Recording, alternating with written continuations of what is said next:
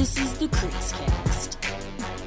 Welcome to the Oops. CreaseCast, everybody. Um, Hi, everybody. Interesting. It's a bit of a day late uh, episode with our uh, trade deadline recap, but you can bl- send all your hate mail to the AHL, who thought it was a good idea to schedule the Comets uh, into 19 games in 36 days after their COVID layoff that they had over the last month.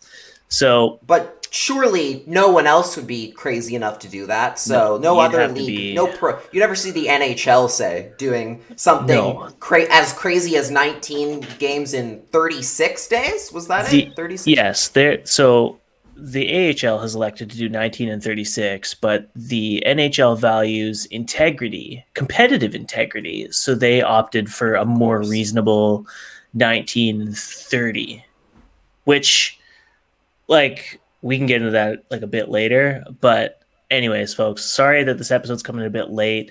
You can blame the Comets for front loading their schedule with two back to backs in a span of six days. That means I am on game recap duty two nights in a row and then have to cram in game uh, stats tracking for the next two days on top of everything else that's going on in my life, which is a lot. And then you p- squeeze in the trade deadline in that as well. And I think you and I both were kind of like, they're not going to do anything. There's no way the Canucks are going to do anything. This trade deadline, like, they're just like in this awkward spot. Jim Benning comes out on the Friday or something like that, and he's like, "Oh, like the human element matters a lot to me, and I'm not going to trade anybody that has COVID after this like period of time we're going through." So everyone's kind of like, "Ah, they're not going to do anything." And then literally the day of the deadline, it's like, "Oh yeah, Oh, fuck- all hell breaks loose. everything I just said." Got Yeah. it. He he literally like got announced that he's come off the COVID list or the protocol list. That It was morning. like the second that happened, Jim was like, "He's out of here." And then Jordie Benn also gets shipped because, like, I mean, he didn't really ever have a like a strong footing with the team anyway, so it was kind of just like a, sh- a sure thing he was going to be gone no matter what. And uh, then they do a little pick flippy, and uh, suddenly a trade deadline where you and I kind of weren't anticipating having a lot to talk about becomes a lot to talk about because Yes. the best thing that happened out of this was Jim Benning did another press conference. Yes, that's right. Uh, he did mul- well. He did mul- he did uh because he well since He did since radio we as well, last did a show. yes. Since we last did a show, he did the one on Friday, uh, talking about the Tanner Pearson. Well, the Tanner Pearson and the Thatcher Demko extensions, but it was really just about the Pearson one. yeah. um, and uh, as well as like talking about updating everybody on the COVID uh, situation, right? Mhm, And then he went on the radio, uh, kind of. Kind of yelled at some people, not like yelled at them, yelled at them, but uh, definitely, uh, you could. There was some frustration going on. yes. And then you get to uh, Monday, and uh, first of all, just want to say uh, thanks, thanks a lot NHL for uh, scheduling the trade deadline on on a Monday. Really, really appreciated that. Uh, normally, every Yeah. normally every year, I do like a live blog on the trade deadline day, and I purposely Mm-hmm. take the day off to do it. And this year, I didn't specifically because I a um I I kind of you know just uh for, I kind of forgot like I literally it kind of snuck up on well it snuck up on me in the sense of uh too late to schedule a day off sort of thing so it was still like two weeks away but too late for me to actually put in the request for the time off sure. um, but and also kind of I kind of let it slip because I was like they're not going to do anything. I didn't think they were going to do anything that significant that would warrant me staying home all day and um re- and uh, typing out stuff.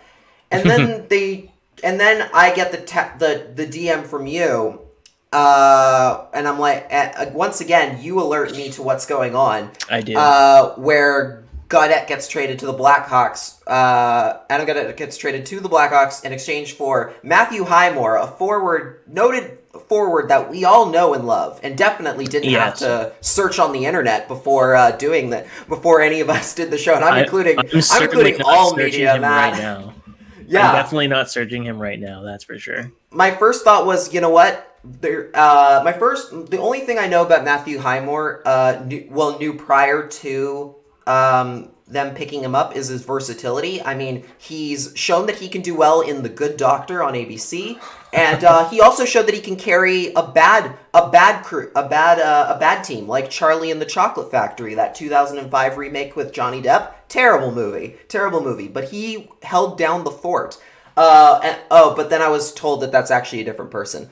Um, yeah, Freddie Highmore. Wait, Do you not know who that is?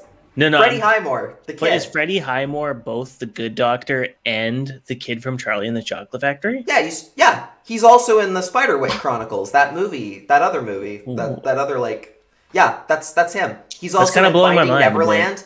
Finding Yeah. Neverland, I think, is the other That- one. That's actually where I know him from, I believe. Mm. Because Yeah, I knew it was, it another was Johnny the Depp better movie. the better Johnny Depp movie. Yeah, but yeah, that's that's actually that's a good that's a good drop. That's a good reference.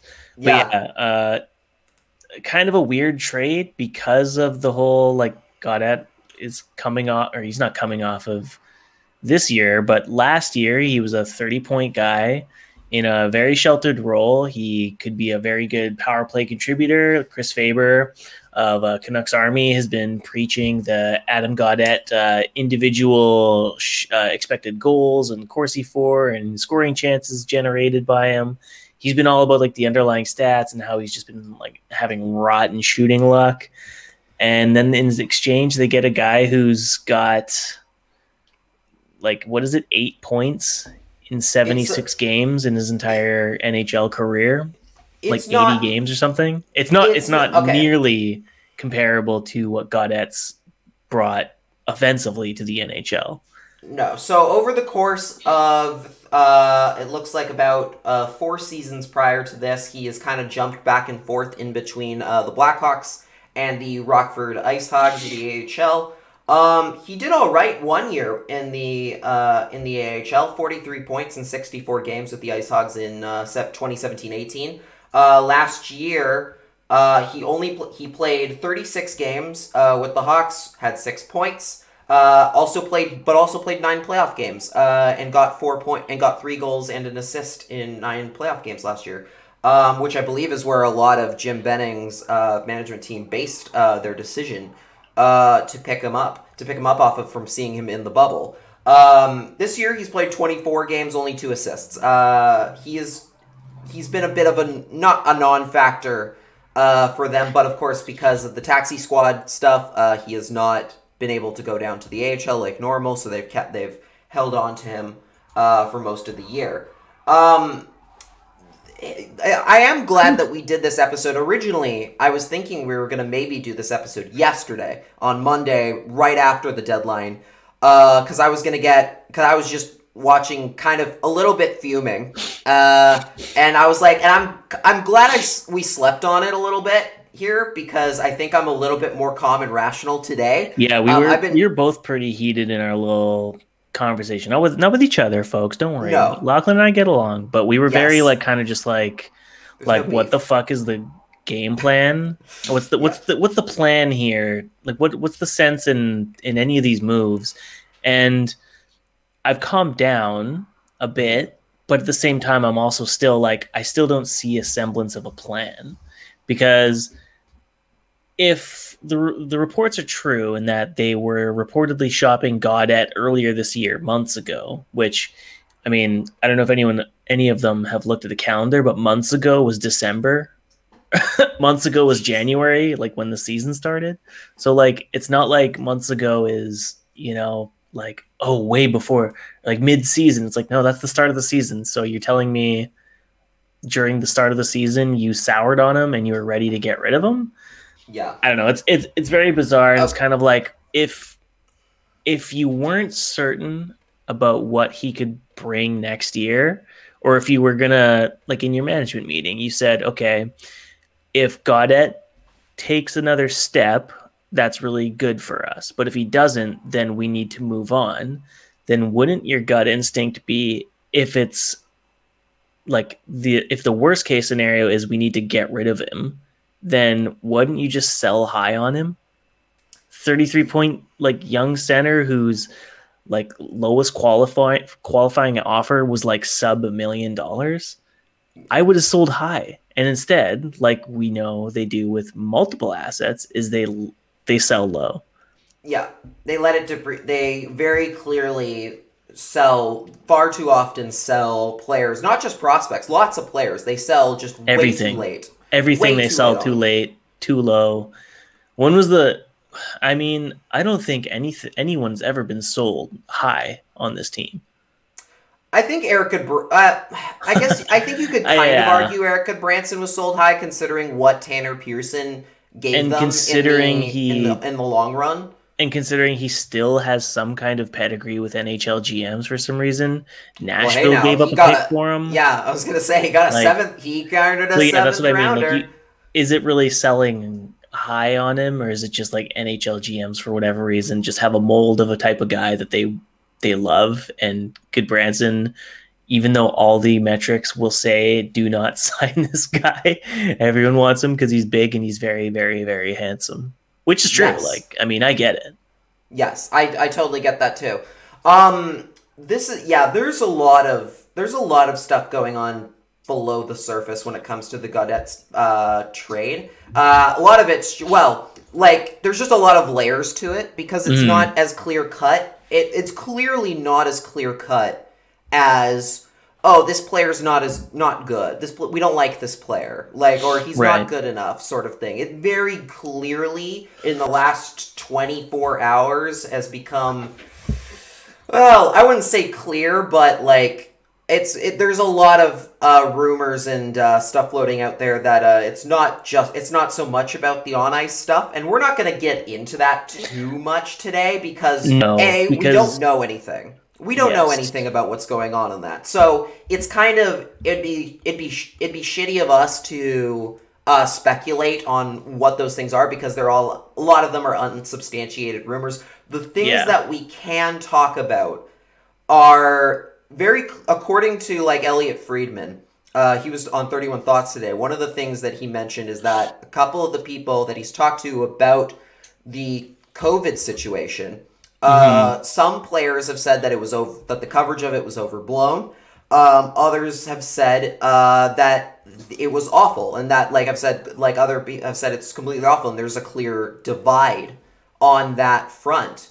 Yeah. And that in itself screams uh, not good. Things are not good in the locker room if you're having a divide over what's going on in there on what on the seriousness of the COVID situation. And what's also what also came out is a it is the fact that whether or not the COVID uh, whether or not the COVID uh, outbreak uh, was had was Adam Gaudette or his you know Adam Gaudette's fault necessarily. I whether or not that's the case, it does sound like the team get, really put some of the blame on him or really like made him shoulder the blame as patient zero here, um, Yeah. which is not good. Which is uh, not Which is the why right we thing to do. It- it's just why we don't want to get into the speculation side of it because I mean, if what Friedman's reporting and that like the team soured or whatever and blamed him for like like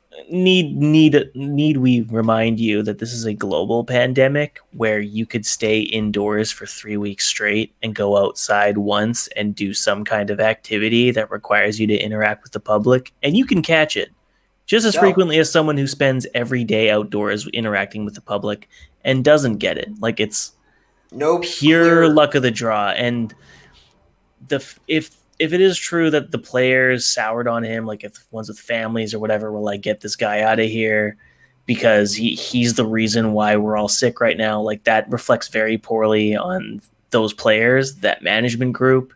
And sure, maybe it wasn't like the dominating factor for why they moved on from him, but the fact that it's even coming up at all and it's like a point of contention is like kind of really gross. Mhm. And it's just like unfair to voice some kind of frustration over like the, how people deal with the COVID pandemic themselves and project that onto these two players who are, or this player who like could have done everything perfectly. And if he still got it, there's nothing he could have done anyway. And to place blame on him because you're sick is just like really gross. Yeah, And that's not. I saw a few. little. I saw a few things on Twitter where people were like, "Oh, I like people legitimately speculating and naming names like, oh, so and so would be the type to d- no, do not do this shit." I I messaged the person direct, or I think I I replied and I was like, "Delete this because nobody in their right mind should be speculating who would be the type to ask this guy to be tr- or ask the GM to trade this guy because he doesn't No. take COVID seriously, and it is."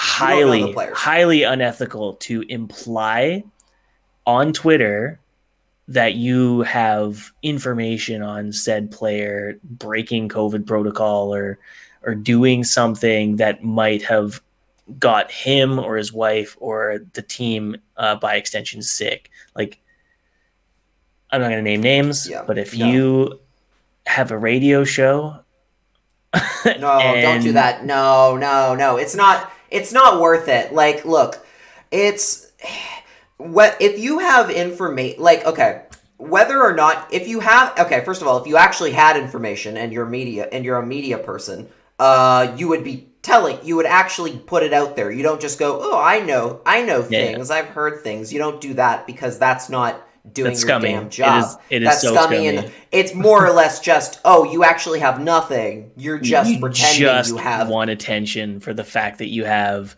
you know what it is Yeah. it's um you know when michael scott i don't know if you're an office watcher I've watched the. I've been Oh, to the okay. office. I've seen it all. okay so in the office when he finds out that um jim likes pam and he goes around the office and he basically like can't help but want to talk about this secret that he that jim doesn't want talked about it's like that where some guy is so happy that he knows something he probably shouldn't know and he just desperately wants to let everyone know that he knows it that's what this comes off as and so if you are listening to this and you see He's- anyone doing this kind of not. shit block them mute them Or just yeah, just ignore them. They don't. Yeah, They're just look, ignore them don't encourage that kind of behavior creasecast No. is we we're, We're- i'm not we're not like fans of Gaudette either. Like that i saw that too where some people are like oh like people are just like defending Gaudette because he plays warzone and they like his wife for going on the broadcast or whatever. And it's like that shouldn't matter. Like if this was No. Jordie Benn and people said this kind of crap i'd be like no. Like don't this is like a basic human is- thing. I would never want anyone we- to be speculating that they did something against you know the who we harp on a lot is Jake Virtanen. And Yeah. if this happened to Jake Virtanen, it's the same deal. Like it's Yeah. the same thing of no, who cares? It doesn't matter at the end Yeah. of the day. Leave them alone. Let them do their let them do let them do their job. It's very easy to catch COVID. I mean, no better example of that is than the fact that Travis Boyd literally got over a week of quarantine, had Mhm. what one practice or maybe two with the. Canucks. Obviously, wasn't communic talking to them outside, having any sort of contact with them outside, and still got COVID. Like Yeah. that's how easy it is it to get it. That's how easy it is to get COVID. So if you're gonna Yeah. go out and blame players for getting sick, that's not okay. Now Yeah. you can correct me if I'm wrong here, Cody. Um, Mm-hmm. but I did go off on a little bit of a um, on a little bit of a ta- I guess a tangent on Twitter. I've noticed I'm doing that more, and I don't like it. I've got to stop doing tangents that. are good i'm a big tangent guy I am not a tangent guy, and I can tell I'm not. I don't do it well, so I don't. I stick away from it. But basically, um, the thing that really rubbed me the wrong way about this whole situation, more or less, uh, well, eh, from a from a hockey standpoint, I should say, was that was Jim Benning on Friday, more or less unprompted, was like, "Oh, we're not going to trade." anybody or like basically was like we're not going to do anything because you know co- this is such a tough time for people Yeah. and everything we And, care about the human know, element yeah, we care about the human element, like that stuff, right? And on and on one hand, like I'm not gonna fault a guy for being uh for that sort of thing, but it's also like um I think it was I think it was uh, uh, Julia Random on Twitter. I think is her I think is her username. Yeah, yeah. She was she was very quick on the uh hey um I call BS on this because I mean when you didn't even call uh Chris Tanev to let him know you basically left Chris Tanev to the very Yeah. end. Why are you all of a sudden Mr. Loyalty, right? Um, and I was like, that's and uh, and basically Chris Tanev wouldn't even return Jim Benning's calls, I believe, because of Mhm. he, they just left him completely in the dark on anything that was going on uh, till the bitter end when they decided they were going to circle back to him, right? So it Yeah. is kind of like, okay, you're suddenly the the loyalty guy, okay, like. Sure, put. I don't think that's the necessarily the best thing business wise, but you know what? Sure, put your money where your mouth is. Don't move anybody. Don't move any of your players off the roster if you're going to make that kind of a claim, right?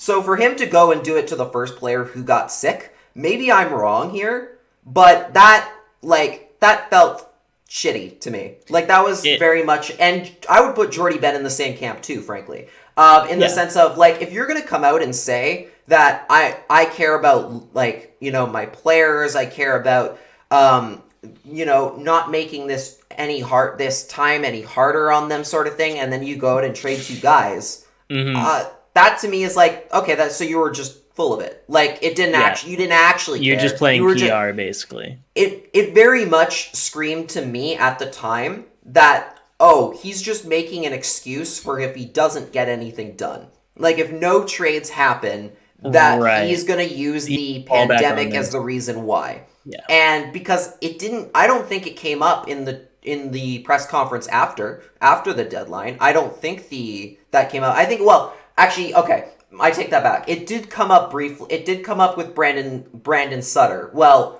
or at least we believe it was brandon sutter. When he said one player wasn't going to i asked if he wa- was willing to move. He said no because of family. We, bel- we presume that's brandon sutter. I believe he has a pregnant wife right now.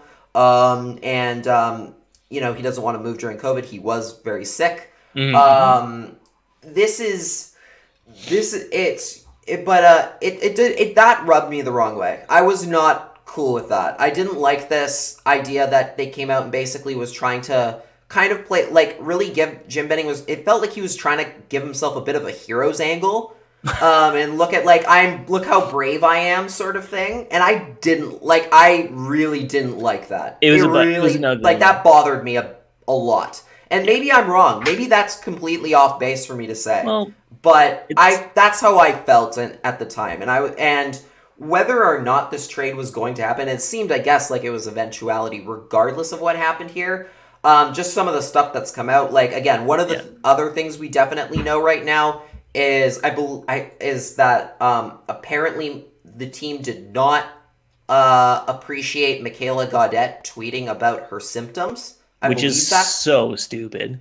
Like, who which cares? is very well well that's totally not okay. Like that's she she is not part of whether or not yes she is the wife of one of your players but, Yeah, but she should she's not not, factor in. She is Yeah. not one of your she's not part of the team. And even if even if it was adam himself tweeting about it why? Why is that why is that not okay? Why or if it was Petey or Bo, if it was Yeah. any other player, why would it matter if they tweeted about their, or they were letting pe- informing people about their symptoms? Why would that have any sort of impact? it kind of And it's kind of Yeah. bizarre because it's like you have all these instances where players tweet out like support of like causes like you know Brock Boeser is very vocal about like support for Parkinson's and stuff like that with his dad and like to say like or not publicly say they obviously didn't say this through back channels and stuff like that but to imply that Ad, like Adam Gaudette's wife Michaela isn't en- entitled to voice like the harsh realities and truth of a global pandemic disease that affects literally everybody that it hit them hard like why why would you try and quell or silence like the harsh reality that this disease fucking sucks and it can kill Yeah. people like w- it's it, there's obviously I'm, i would love to get like the broadcast opinion on this because it seems like some kind of subtle misogyny where hockey teams expect the wives and girlfriends of their players to just be dead silent, be pretty faces who don't actually interact with the public, but they keep their players happy. That's the vibe I kind of get because they're, I mean, obviously, if basically just saying, "Hey, my husband feels shitty and so do I," but we're trying to like stay stay well. That's a problem for the team.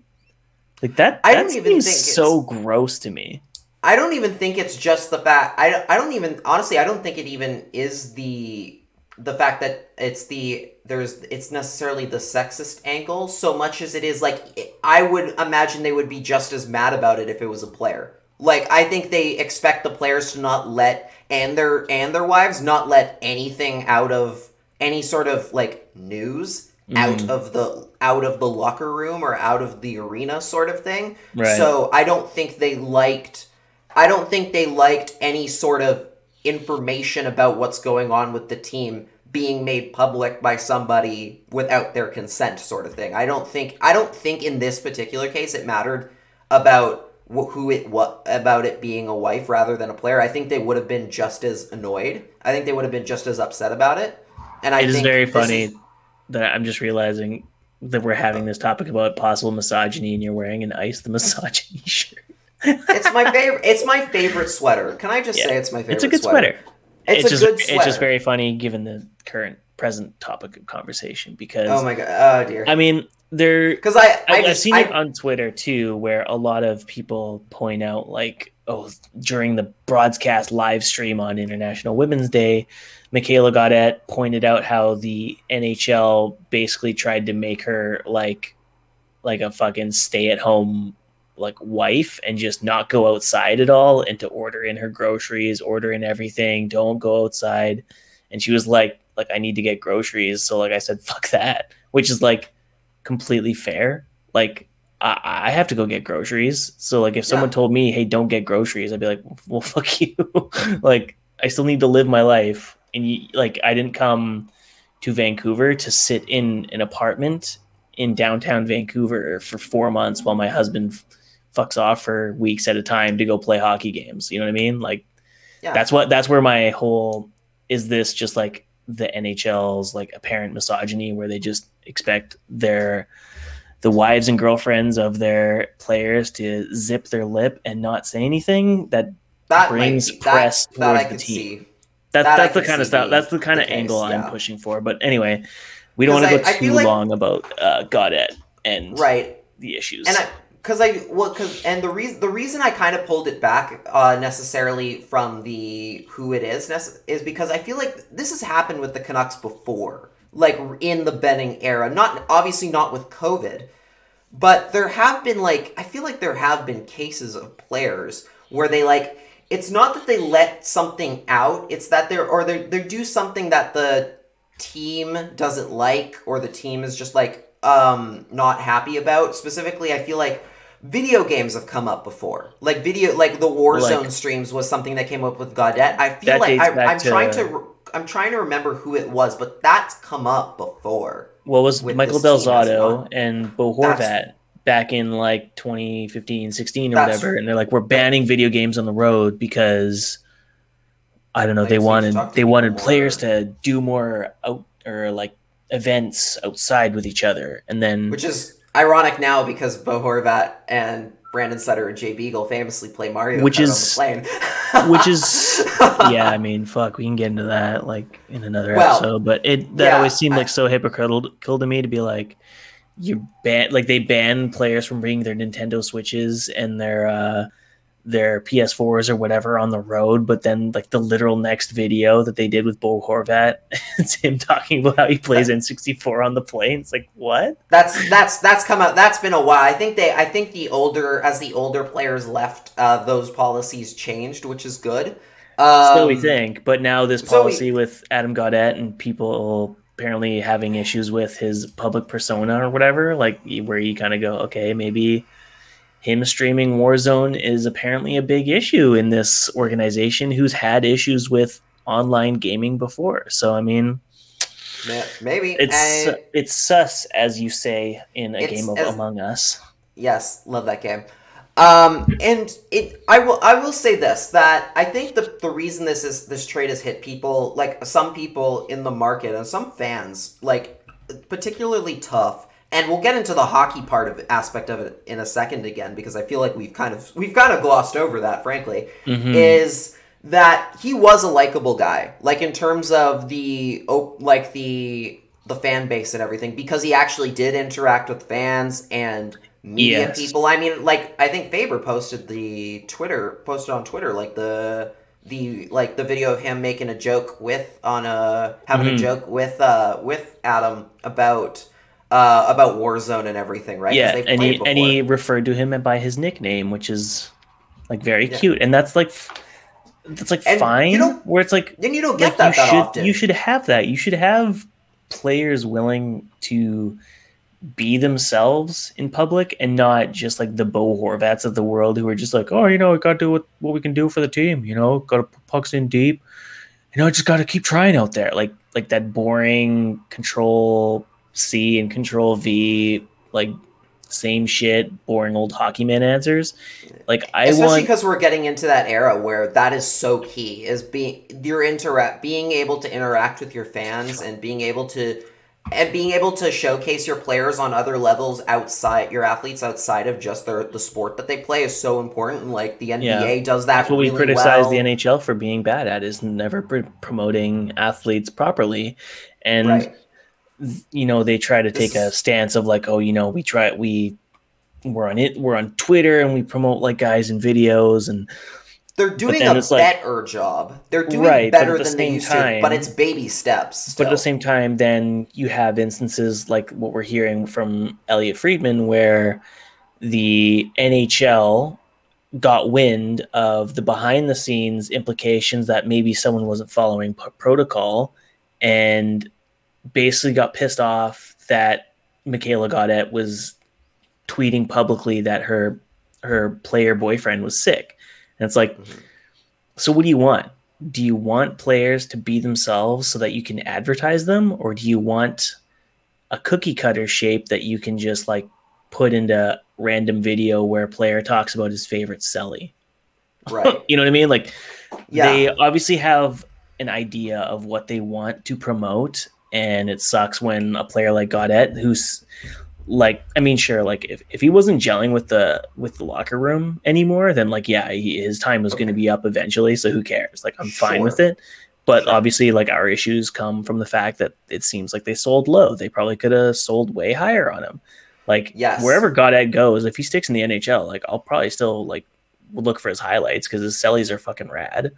And he plays Warzone and is completely public about the fact that he like likes to game. Like that's cool. That makes him nice- personable, which is what you need from a guy who gets paid a million dollars in a sport that is exclusively dominated by, you know, rich white athletes from rich white backgrounds, right? So it's going to be a big deal if if uh, specifically uh, Elias Pettersson keeps kind of going on the track that he is, where he's been re- he's getting relatively. is he Um, going to now though? open. Because we had the whole I- hot See, I hot, think he- hot Pettersson summer where he's uh you know take like hiring photographers hiring like branding people to take time. pictures of him just doing shit downtown taking videos of him doing shit downtown like and then he has a rough start to his season and then all of these whack ass reporters and fans on Facebook and Twitter start saying he sucks because he spent so much time on Instagram and just like living his life. So it's like, what do people Yeah. want? Do you want Yeah. Pettersson to have a personality or are you going to throw it in his face when he finally shows it? Same thing with Gaudette. He showed personality, and then the second you have a reason to not like him, you throw it back on him and probably sit they're probably saying, Oh, spent too much time on Warzone. That's why Right. season's like you gotta pick a lane. And that's Right. that's what we can tie it back to with the whole trade deadline for the Canucks in general. Is like what lane are you choosing? Yes, and with the Gaudette trade itself, um, here was the here there was one thing that really stuck out with me, not just in the fact that it's that they sold really low on Gaudette because of just the bad luck he had been having this season.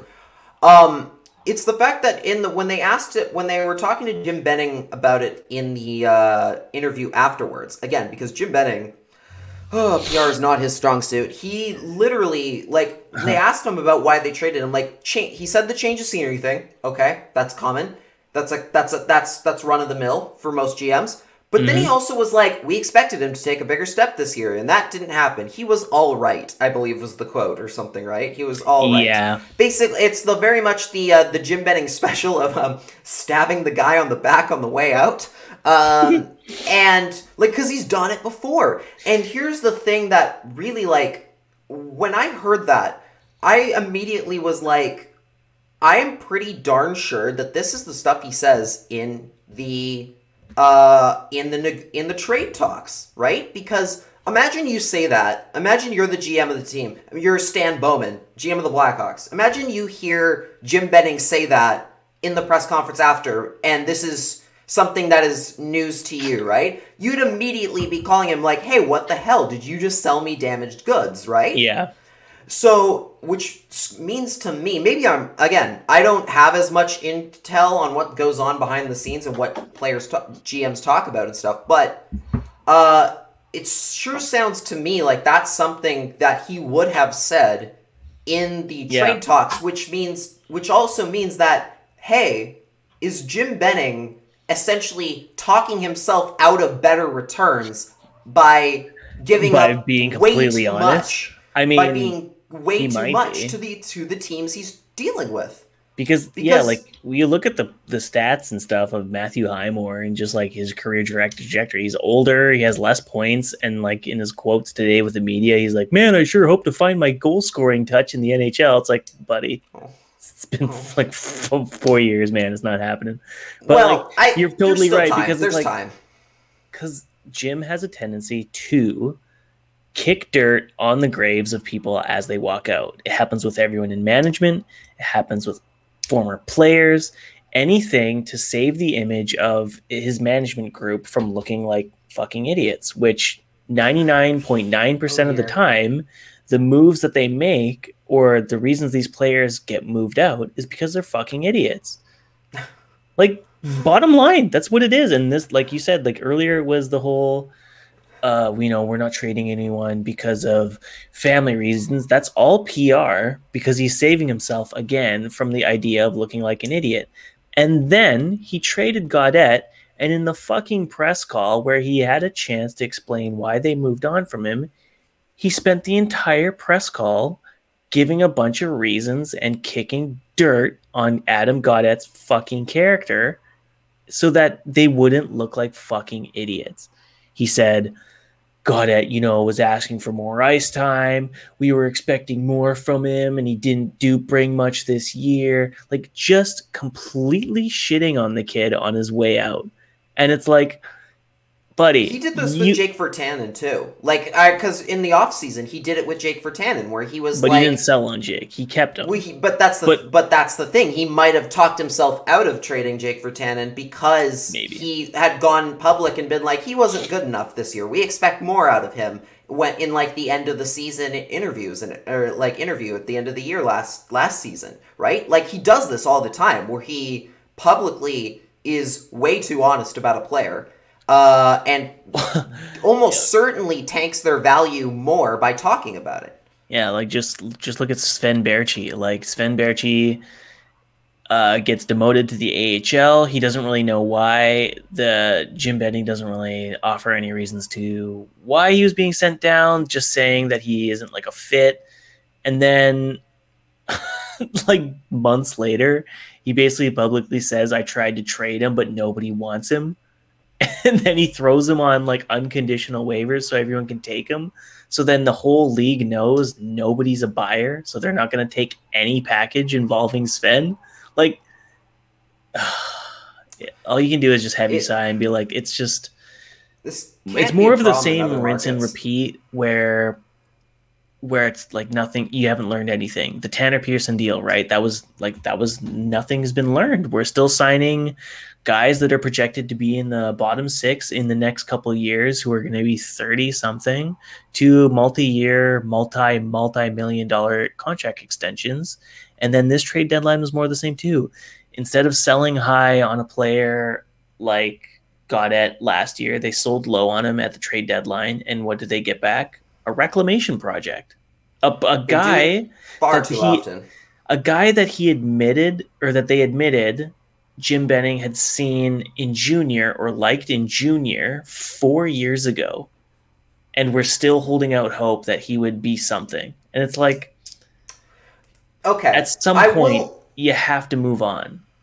I, I will I will defend I will defend slightly by saying that look, reclamation projects can pay off. He's um can pay can pay off in the right situations. I mean, he is how old? He's 25. So he's older, but he's not he is not past the point of no return or anything. He Oh, yeah, he is. potentially Oh, okay. He, he's Look, absolutely be- at the age where, like, if he hasn't figured it out now, like, look at Jake Virtanen. You know what I mean? Like, he's a year younger and he hasn't figured it out. And the chances of him just, like, being, like, the guy are very slim. Matthew Right, Highmore can barely stick in an NHL lineup. And even though he's on the wor- like, the worst team in the league last year, Right, but- he still right, did but what have I- nothing. but what have I said before? Like the the right franchise and the right fit might not always be the right team. You can find success mean- on teams with other groups potentially just because they're a better fit for you than the last team was. especially Like, with the Canucks, where there's so many gaping holes in their lineup. Where Matthew Highmore probably slots into the middle six, off of an injury to Tanner Pearson, because that's how fucking like shallow they are. Right. That could it very well could happen that just because of the way the Canucks are structured or the way that they're coached, that he could end up becoming better. That he could end up developing into a decent bottom bottom six guy. That is entirely possible, but the fact is they could they should have been able to based on what Adam Gaudette has in his track record, has in mm-hmm. his like on his resume, they should have been able to get more. Had they had, had they waited to trade him at a better time when his points have picked up a little bit, like in the off season, Yeah. had they you know traded him last during last off season when his stock was arguably at its, It's highest. peak. It's peak It's that it'll peak. ever be, basically. Yeah. Right. This is the kind of thing that drives us bananas is that it very much seems like this team can't get out of its own way when it comes to trying to actually sell players at the right time because they when it is the right time to sell on a player Yeah. like whether or not you want Gaudette was going to be here long term if trading him was the plan Mhm. um, they basically go like they'll see him at their peak and they'll go, oh well, now we're gonna keep him because he's good. But then when they're bad, it's like okay, now we're gonna trade them because they're bad. Like it's very That's much the- a it's too reactionary. It's That's the day-to-day We have no plan. Right, we have no plan. That's really what you're saying. Is you have zero plan. That's what this that trade deadline still, was. Was just more confirmation, as if we hadn't already gotten endless amounts of confirmation that the day to day plan is what they've been doing and toiling with for the last seven I mean, years, and that's why God- the team sucks. I mean, for God's sakes, uh, Matthew Highmore, uh, they talked about as he's a he's a center, and this is like this is why we're bringing him Yeah, in. sort that was- how many face off how many face offs has he taken uh, at the NHL level? I believe the answer, without uh, I I don't have it in front of me, but I do believe it's seven. He's taken less- for for He's taken yeah. less over his full career than Brock Boeser has taken this season. Like That tells you everything center, you need and to they- know. Brock like- Boeser has never played center in his entire major career. He has Which makes you never done wonder- it. Maybe in minor hockey as an eight-year-old he did, but he hasn't since like before college. He's a he's a winger, and yet the Canucks are bringing a guy in uh, to play center who has only taken seven NHL faceoffs. which Which which, blows my mind because it's like is that literally what Bowman said to him? He did Bowman Maybe. call him up and was like, "Hey, uh, your He's Gaudette kid isn't that good. Got this kid here. He can play center." That's probably all that's, that happened. Is they said he can play center, and that was all they heard. And We're like, okay, and Maybe, Man. maybe. I mean, it's, It's hard to- I mean, it's it's, another one of those. how they thought this value was like this like equit like equitable you know what i mean like it just doesn't really check out it doesn't check all the, like the boxes appropriately Yeah, I've used the comparable before, uh, but it it's it feels like this could be uh an Erik Gudbranson situation where they bring in a guy to do one role, to do a specific role that they are not built to do, that they're not what that and that they're not comfortable necessarily doing. but they will refuse to let it go. They just refuse to let it to let it die, or at the very least, put the player in the situation that's more that's more proper for them. And there's already the discuss. And one of the other things, the nuggets that we don't even have necessarily time to go into today, is that Jim Benning, again, unprompted, brought up Nikita Tryamkin as a possibility for another as another defenseman as a That defenseman is- signing. Which That is again, so remember, fucking baffling that Yeah. we are we are in year seven In of this, this economy? organization, and he is like talking about fucking Nikita Tryamkin as like the solution to their problems. Like oh dear. I don't Like, let's, let's let's not get into it because it'll Yeah, we don't have time. Other I- than the fact that Nikita famously the Canucks wanted Nikita Tryamkin to play like Zdeno Chara because he was tall and that's what he and then they and he was big. they showed him a 'cause he was big highlight guy. package of uh, Chris Pronger. That's I think it oh, was. All well known, yeah. Which is not what Nikita. Fun fact: that's not the style of play Nikita Tryamkin plays. But they were going to basically try and completely change his entire game to fit what they wanted, even though that's not how it works. That's not how people work. Yeah. That's not how people work, and I can see this possibly becoming the case for Matthew Highmore. But I hold out hope that it turns out better for him because I don't want him to. I don't want to see Matthew Highmore fail. Obviously, he. The, well, yeah, I mean, especially with- when you give up Gaudette to a team like the Blackhawks, where Gaudette does probably stand a good chance of playing top six as a winger with like fucking Patrick Kane. like, oh no, I didn't even think about that aspect. I don't want to think about that aspect. Um, but if we want to look at one of the bright sides of this trade, at the very least, Matthew Highmore does have term, one more year at 725k. That's He's equitable. That's that's cheap depth. Good. They need more of that. That is important. That is an important thing that can't be overlooked. If you were going to put a grade on this trade, where would you put it? it's a D, man. I, it's Yeah. all, all I can see is Full the stop fact D. that like, oh look at that.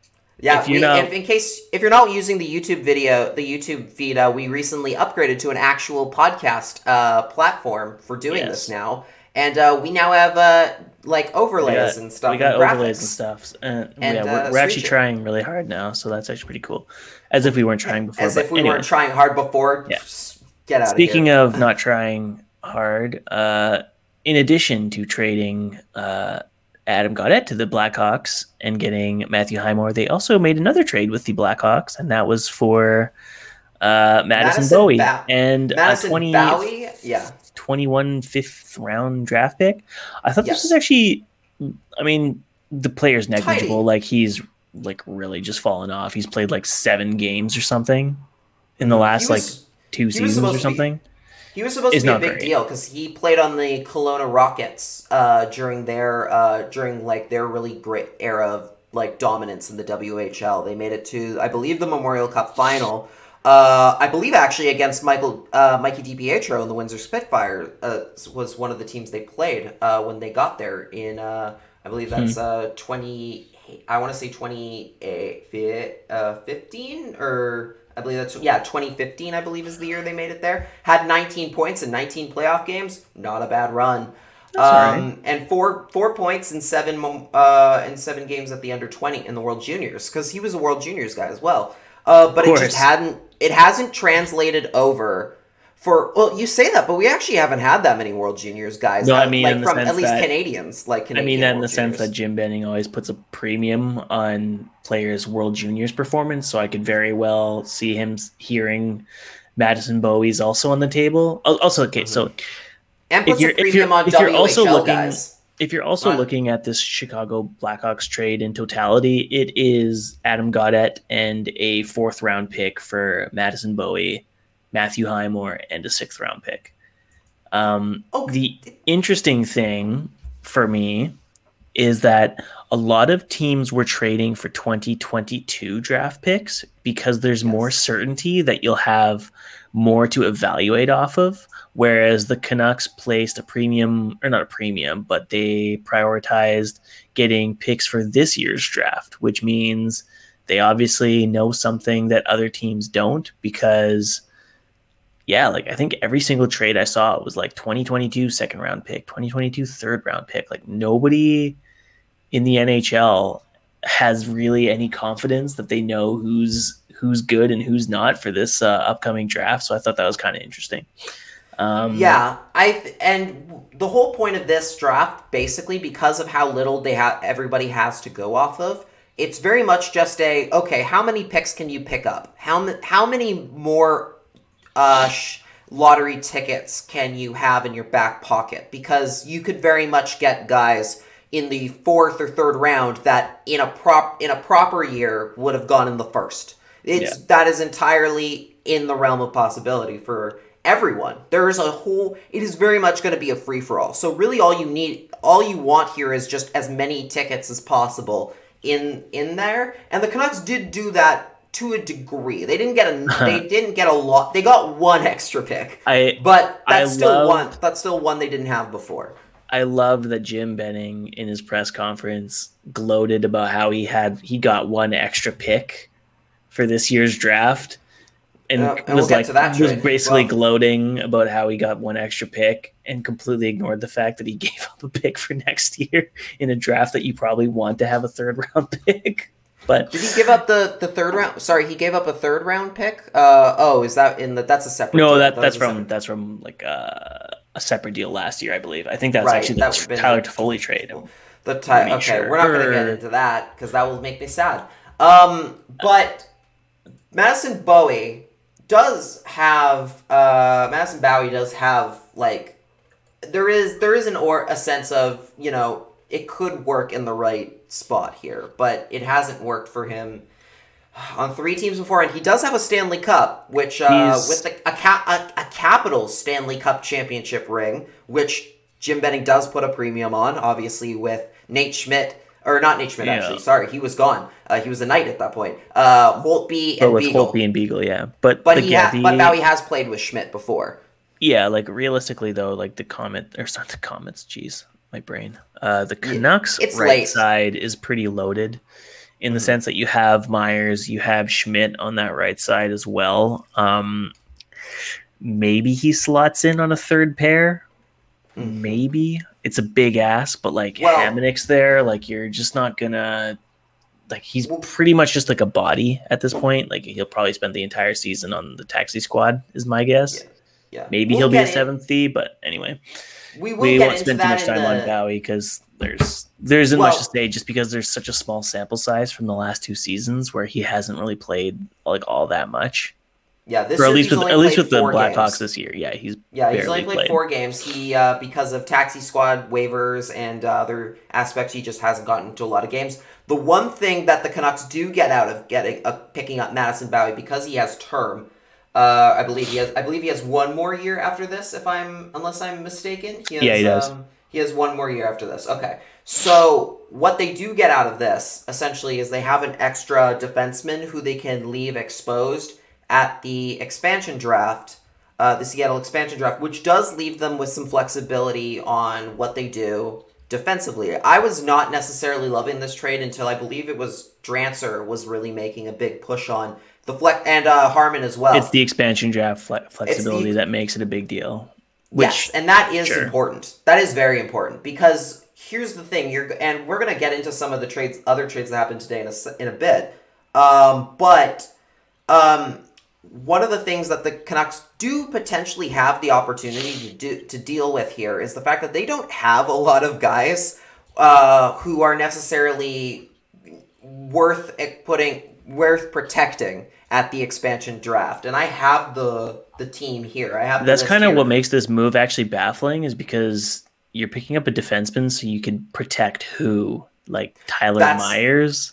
That's Is that really the move here? Like that So, is That's the one that was brought up that, yes, made everybody just shudder to their core. And as besides the fact that it's again seven years of Jim Benning, they still don't have enough players worth protecting at a damn expansion draft. Is a Two failure expan- on its own. two expansion But- drafts in the guy's tenure and he's had no one worth protecting. That is fucking insane. Yes, but but here's the key here is that they can go to teams that have too many players, too too that, that then are then they can protect who don't want to lose them to Seattle for nothing, and they can go, hey, we'll take this guy. We have an extra space to take this player. How we'll give you so and so to make it happen, sort of thing, right? We'll give you this and this too, and then we'll protect them.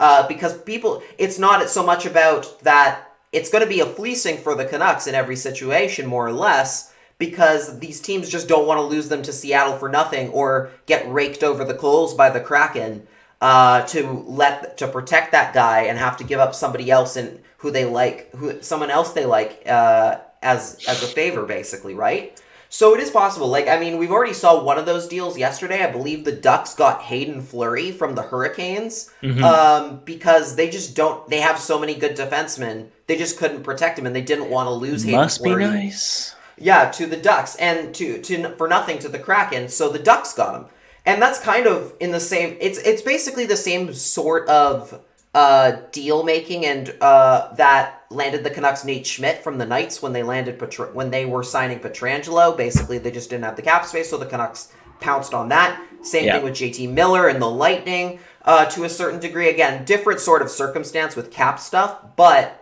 the Canucks are in a in a scenario in a situation where they could very easily get out of some bad possibly get out of some bad contracts or get some or pay some cheap draft picks for a player who's much better than that much more I- much more just because uh, the team doesn't want to lose them for absolutely nothing and that's I- possible that is a good thing to do here They're not gonna do that. Are you fucking kidding?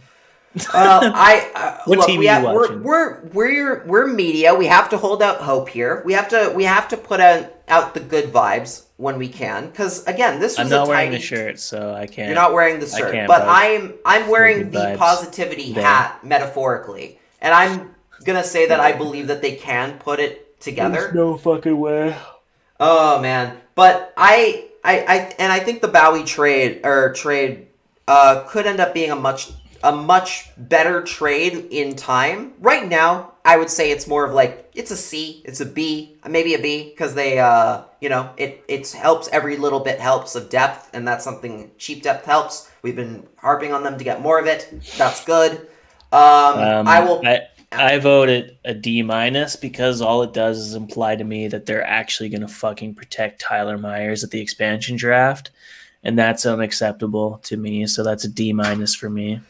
Um. Well, well, we shall see. We've got some time before then, and then the last Canucks trade of the day we got to get into, and this is the one that I think uh, there isn't much to say would. about this guy. Like, yeah, Jordie Benn traded to Winnipeg for a 2021 sixth round pick. Honestly, Yep.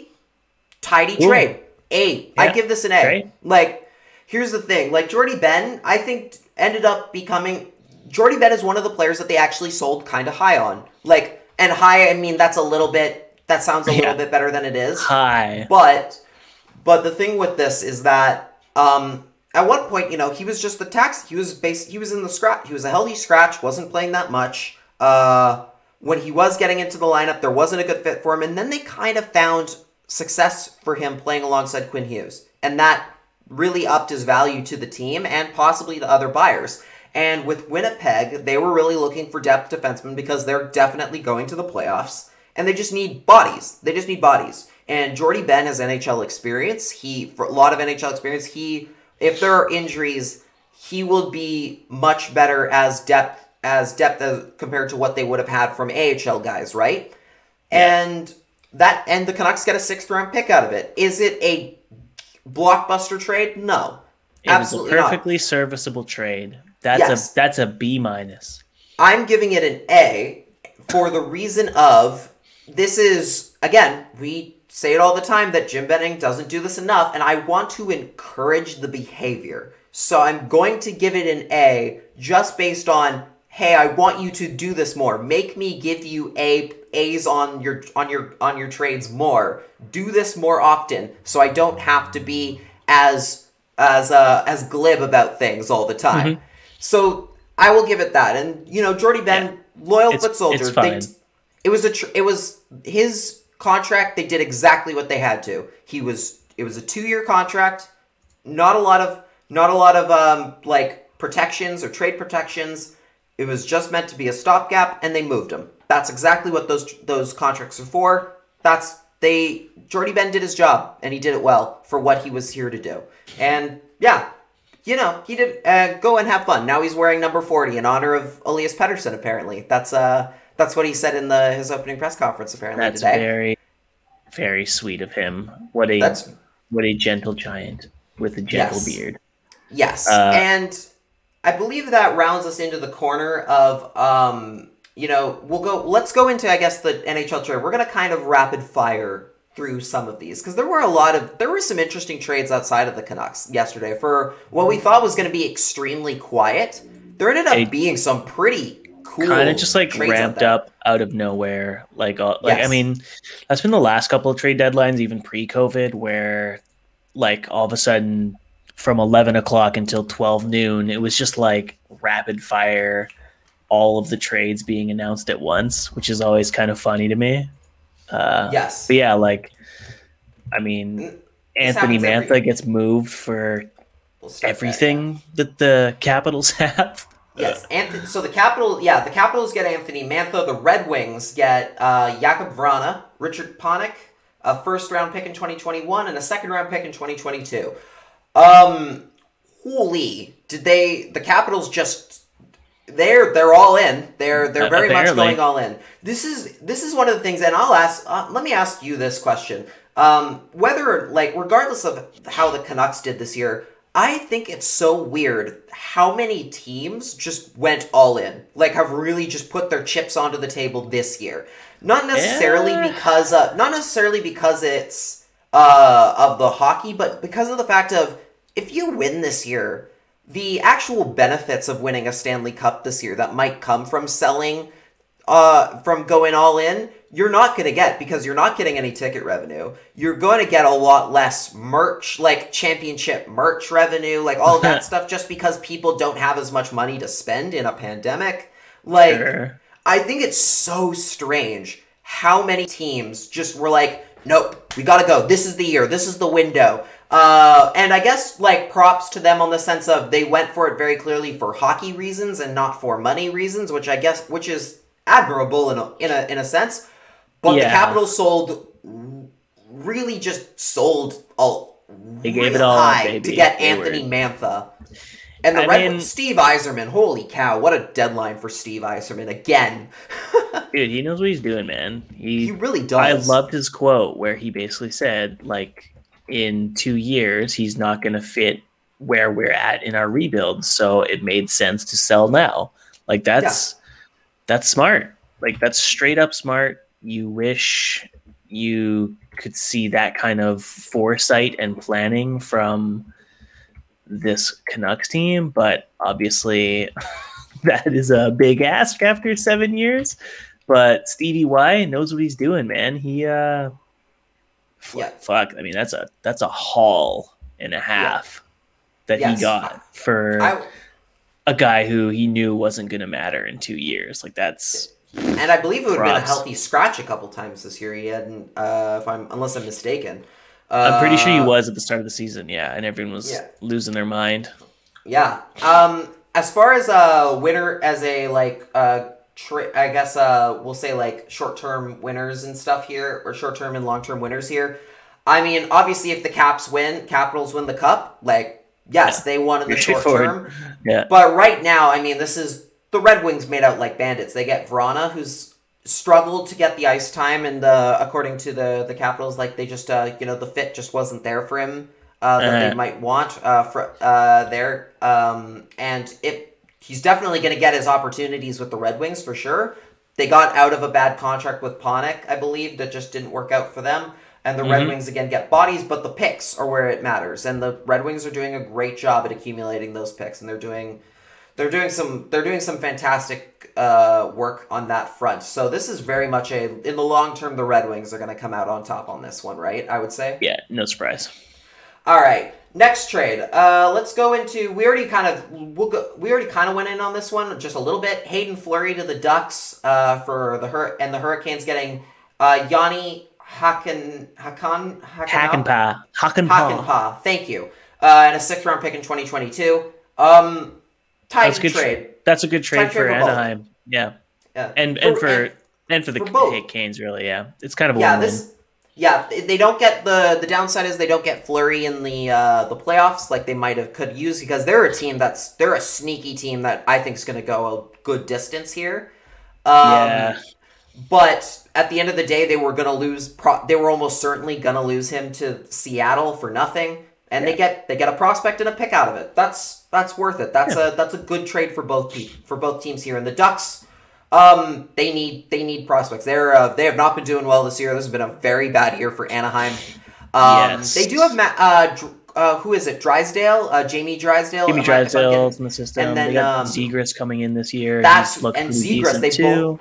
Yeah, both of them have played this year and looked decent in their NHL time. Uh, apparently, they were trying to move Ryan Getzlaf as well, which would have been crazy if that had happened. Um, and uh, all right, next trade. Uh, Michael Raffl goes to uh, again Capitals, getting Michael Raffl, uh, fifth round pick for the Flyers. The Flyers are in a bit of a weird spot where Yes, uh, they are. I believe Raffl is a UFA, um, but also the Flyers are a team that has not done well, that has not lived up to the expectations they set for themselves last year.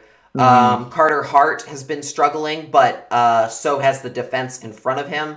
Um, this is more or less just another one of those. It's it's a it's a it's, It's a a bit of trade. a cleanup duty for both. There's and not it's much the to it. Capitals going all in. Yep. Yeah. Um, here's one we'll definitely enjoy talking about for a brief moment is Erik Gudbranson acquired by the Predators in exchange for Brandon Fortunato and for Fortunato and a seventh round pick in 2023. Uh, the Senators getting picks and a prospect for a guy who uh, probably shouldn't. Uh, who the Predators? Here's the thing: the the the real question mark here is why are the Predators buying? Why are the Predators? It, whether or not, regardless of who it is, why are they buying at all? Like this, that's a terrible decision.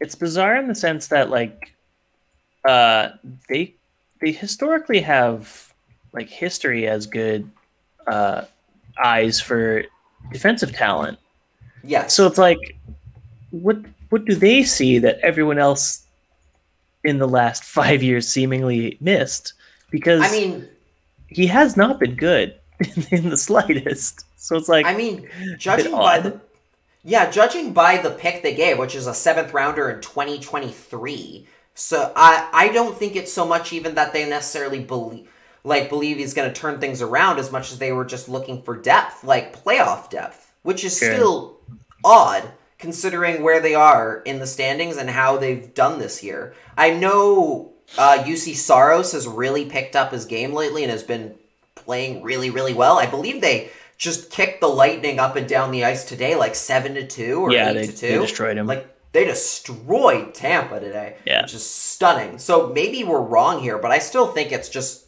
that they uh, are making a bit of a. When it comes to the long term, they're making a big mistake by not selling because I mean they kept Mattias Ekholm, uh, they kept Ryan Ellis, they kept all of their trade chips. They didn't move anybody, uh, Yeah. which I think is going to come back to bite them. For Ottawa, hey, keep you keep getting Hey, keep getting keep- them in, keep, keep getting the you, picks where you baby. can.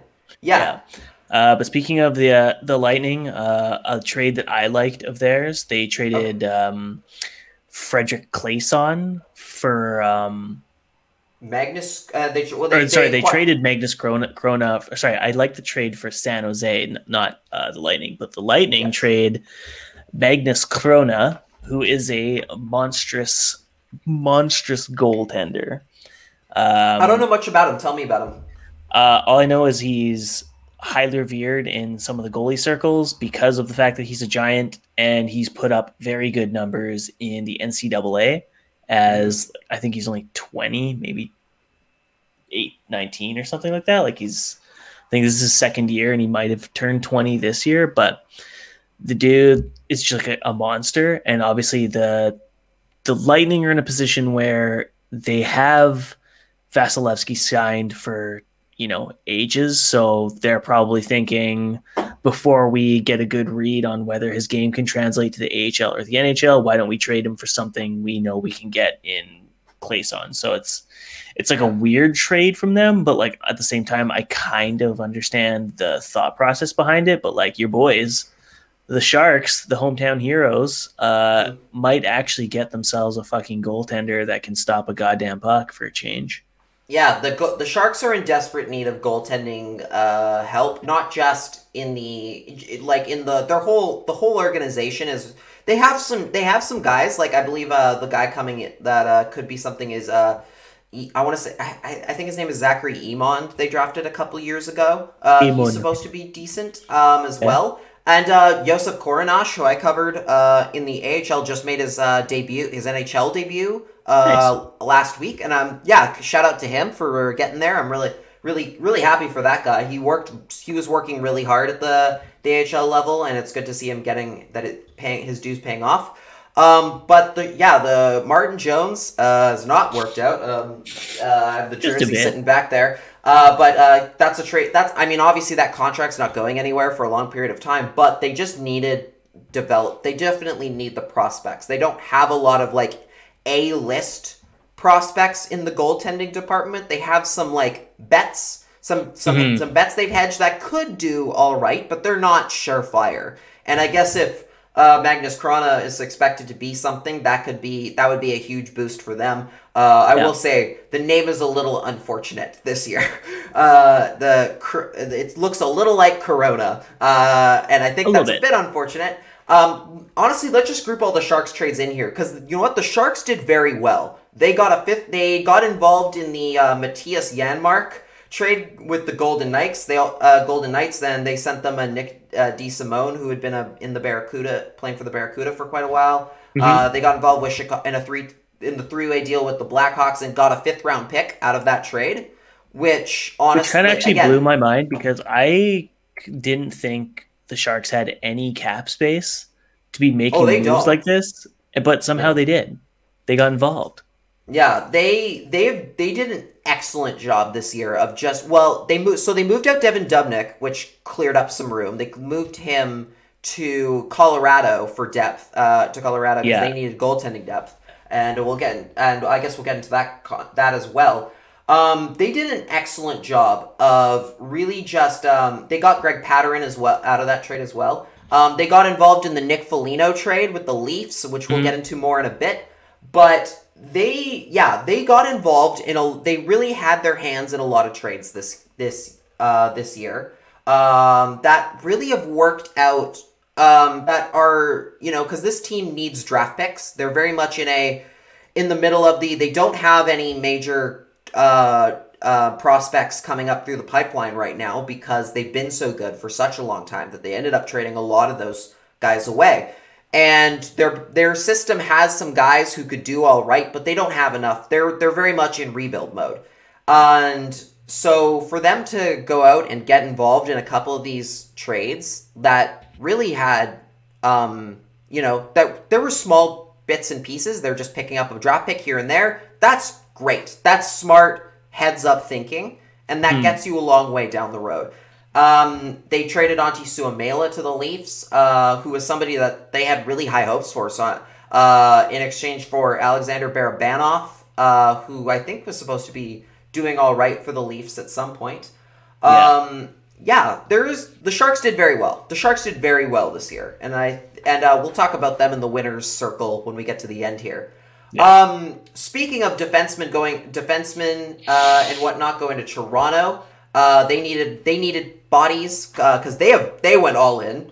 Uh, They are very much one of the all in teams. Uh, they pick up Ben Hutton, our old buddy Yeah. Ben Hutton, which uh, brought up the resurfaced Barbie girl. Uh, Always, uh, video. always a favorite. Always love I to see it. completely forgot about that trade or that video, and it's Oh, so man. funny. I That lives on busted in a my gut. heart for I busted a my gut. life.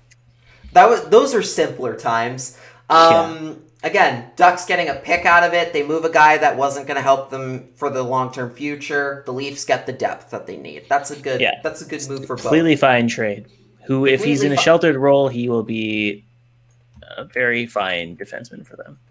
Yes. Um, let's get into the big. Tr- let's get into some of the big trades here because we don't have time to get into all of them. Um, the we've already said we've already mentioned the Leafs. There's two big trades that they were involved with this weekend. The first was uh, acquiring a three-way deal with the Jackets and the Sharks that got them Nick Foligno and Stefan Noesen in exchange uh, with a uh, first-round pick going to the Jackets for this year, a fourth round pick in 2022, and the Sharks getting a fourth round pick in 2021. Nick Foligno was an interesting choice. Uh, some people we know who we like, whose opinions we trust, say that he's a pretty good fit for them. Uh, Yeah. In terms of what his style of play is, it's a bit more hard, hard nosed. Um, is still a playmaker, but has not picked up a lot of points this year. Um, I don't know. I don't love. I don't love this. I think they bought real high for a guy who has not, who is on a the on the who's getting a lot older. It's the same thing as like like we were saying, like a lot of teams are in their win win now mode, right? So the Leafs think that they need like a, a guy who's like a really elite defensive forward who can chip in offense here and there. He'll probably be a good fit with their team just because it's the Leafs. They're really fucking good. Um, obviously, pretty heavy overpay. Yes, But if you're if you're Kyle Dubas, you need to prove that your team can break out of like the first round. And if Foligno's the type of guy, like I mean, if a lot of people were comparing, like, oh, this is kind of like what Tanner Pearson could have could have been if Nick Foligno's going for this. It's like, well, unfortunately, Nick Yeah. Nick Foligno's actually having a better product productive season this year and has like like a better history of not being like you know like as streaky as uh, Tanner Pearson has, um, and he's not on a, an extended deal. So, Yeah. So total They- yeah. rental. Like I mean, if it pays off, it pays off. If not, whatever. Yeah. Uh, the other rental, well, actually, I don't know if this is a rental specifically, but the other guy they picked up for goaltending depth uh, was David Rittich from the Flames, which was kind of a trade that just came out of nowhere. Um, I mean, it makes sense for both sides, really. I mean, the Leafs have very much gone into the. Uh, I don't. If anyone ha if if uh, Sportsnet and TSN haven't been uh, beating you over the head with it enough, Jack Campbell is on an 11 game unbeaten streak. Or uh, did that end tonight? I don't. Did they lose? Uh, did no, lose they- to Calgary? they pl- they did lose played- to Calgary. They, played Calgary David tonight. Rittich though. That's right. They did play David Rittich. Okay, Yeah. that's the thing I'm forgetting. Right. Okay, but anyway, Jack Campbell's on an 11 game winning streak that people are really getting excited about on the national networks. Um, A Mhm. little too excited. As much as I do think, uh, as much as I do like Jack Campbell, he seems like a very nice guy, uh, a very a very sweet guy. Um, it's just been a bit much, and uh, but the underlying part of that whole thing is that Freddie Andersen has been atrocious this year, and now he's injured. Now Yeah. he's injured. He's Tough on year. he's on LTIR, and with David Rittich coming into the fold, as with them already having Ander, fr- with them already having also Michael Hutchinson in the system, this is very much a message of uh, the Freddie Andersen era is over. Like they got Rittich to back up Pretty to back much, up yeah. Campbell. They're Yeah. not like I would be stunned if Andersen played another game for the rest of the year. Like he's done. Like there's no place to put him. They're they're definitely going to be hoping that Jack Campbell is their Cam Ward. Basically, that's this is their year where they think they can ride like the the Andrew Hammond Cam Ward type wave, where this unsung hero comes out of nowhere and carries them to the victory. That's fine. Let it happen. And, and at the very Whatever. least, Rittich is experienced as a starting goaltender, so he he's he they did the right thing, which is that they were like, okay, that eleven game streak or whatever is not going to last forever. So let's get let's get uh, a goalie who, well, I think has maybe been overrated a tad at times. Uh, is still serviceable and can play in a pinch. Can absolutely come in in a pinch and do well. Uh, do well for you. Big save, Dave. Uh, he he he can, and obviously with Jacob Markstrom's contract, he wasn't going to be getting a lot of ice time anymore in Calgary. And Mhm. even if he was, there was no long term future for him there because they were go- they're going to have to make the Markstrom contract work regardless of how well David Rittich did. So it make it, it was a smart it was a smart call on the Flames part to go and get that third round pick for him uh, while they could. And yeah, the Leafs get that that goaltending depth that they very much crave. Indeed. Um, um, the other two big trades that we'll get into right now, uh, before we kind of, I guess, kind of call it quits here for tonight, because it's it's it's it's it's late. It's getting late here. Uh, although we've only been going for an hour twenty, it seems like we've been going for a lot longer. Um, That's what late late hours of the night feel like. They feel like yes. days. Yes, and I have to stay up and edit this, so there's that as well. Um, the biggest, I, I, I up until the the Mantha uh, Vrana trade, th- Mhm. maybe even still, this was the biggest deal of the of the de- of the whole deadline week, which was the Boston Bruins acquiring Taylor Hall and Curtis. Lazar for, For hey, literally nothing. Icelandic sensation Bjork is a talented musician and a great pickup for anybody. Uh, I'm stealing that joke from Daniel Wagner, but uh, who has been uh, just pumping out the great content lately. Um, uh, but anyway, the Sabres get Anders Bjork and a second round pick for 20, in 2021. Okay, here's the big question here. Did the Sabres sell ridiculously low on Taylor Hall, or is or is that just how little people think of Taylor Hall now? Because he Um, hasn't been good this year, that's for darn sure. He only has one goal. Thomas Strantz said publicly that Taylor Hall's stock is really down in the league because that's just the way they view him. And I feel like people forget, like, isn't he making eight million dollars for a single Yes. year? Like I with an NMC, like that's how the fuck are you supposed to move that? I mean, the with Sabres no retention. The full the full amount. I do believe. Yeah, so- Uh, or half of it. Sorry, half of it. They had to retain the full fifty percent. Yeah, so I mean, that's very Sabres of them. Like they signed this gigantic deal and kind of like Taylor Hall, like you're an idiot too for signing such a fucking dear. giant deal. Why would you sign that?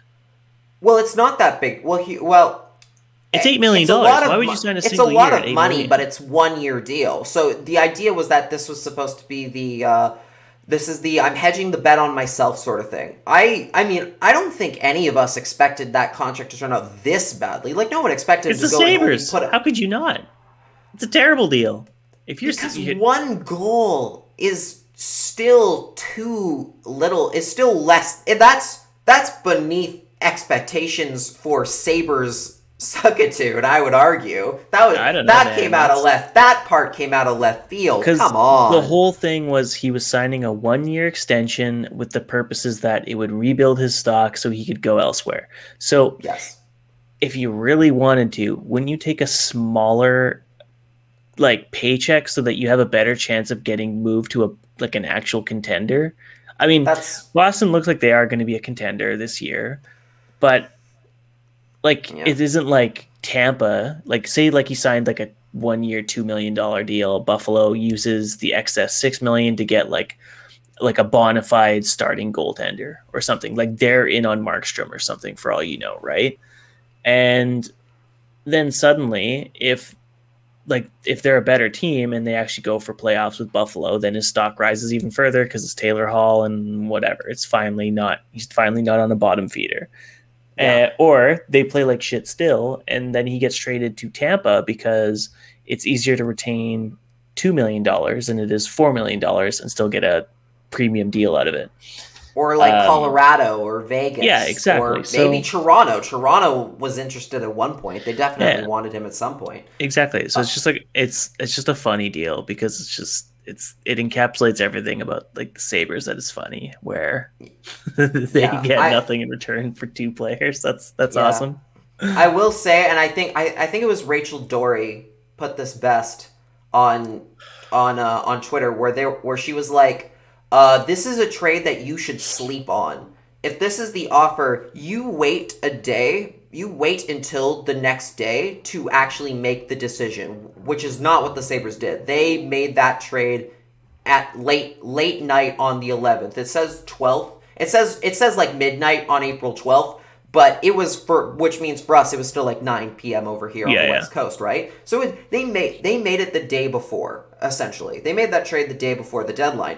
And and she's totally right. Like this is a you should absolutely have waited to make for the market to get a little better or people to get a little more desperate and offer you more because Yeah. you very clearly went panicked. They very the Sabres very clearly panicked that they weren't going to get anything for him and sold him too quickly. And sure enough like the next and sure enough like the what the next day players of arguably lesser Yeah, caliber, much lesser caliber, started like going less for boring, higher like, picks. upside. Yeah, yeah. for more for more draft picks. Like you you should Yeah. have waited. You very easily funny. should have waited.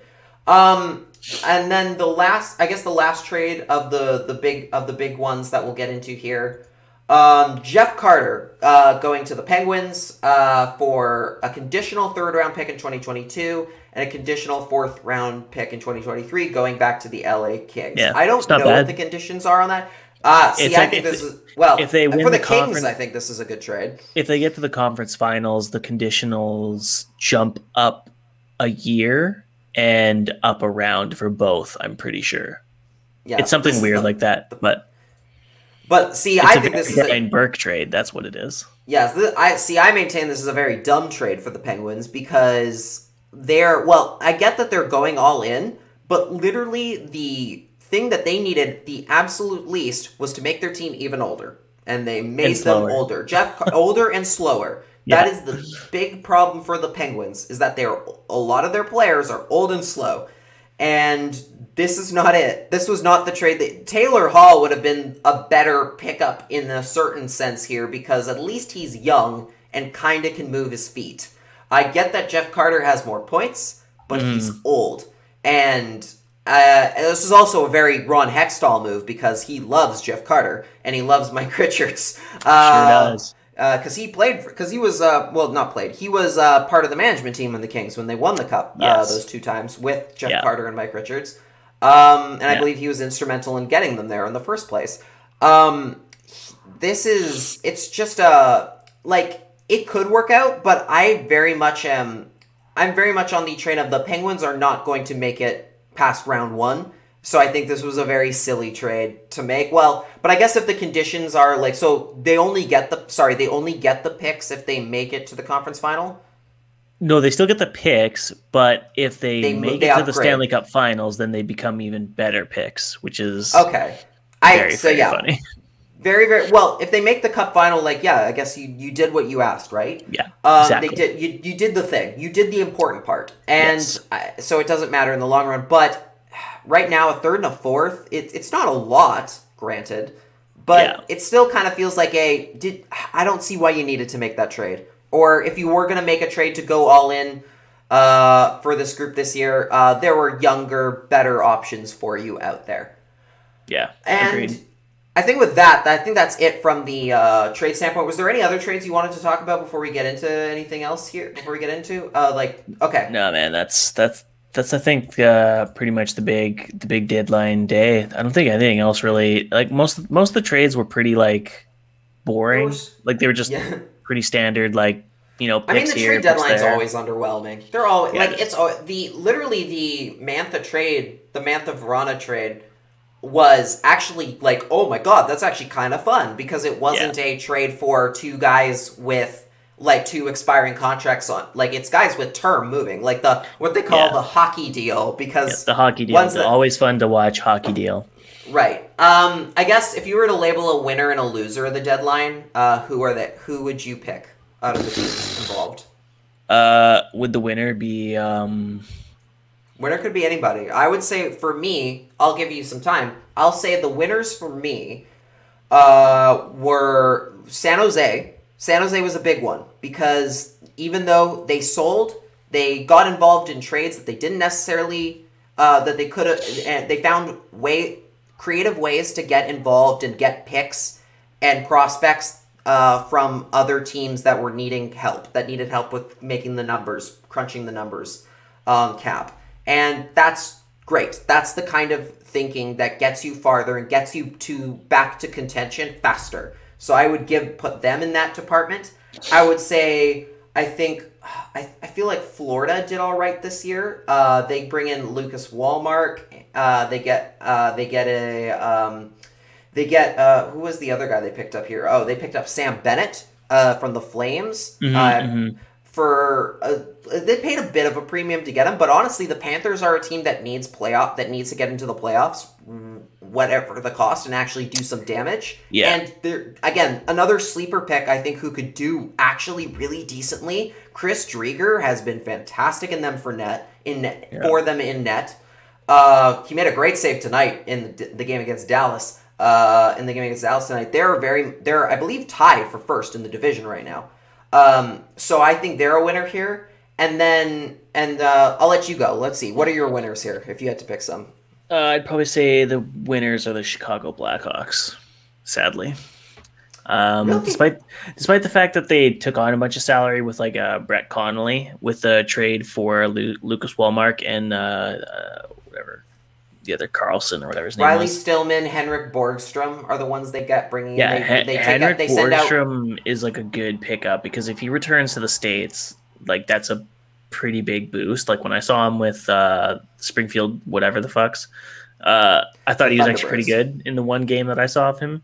Um, but yeah, they they trade out like basically a bunch of nothing and get uh, cap space, bunch of prospects, a second round pick, third round pick, fourth round pick, and a seventh round pick, and two like legitimately decent players. Like that's that's a good haul for like a team that's still technically like on the cusp of like making playoffs. Yeah.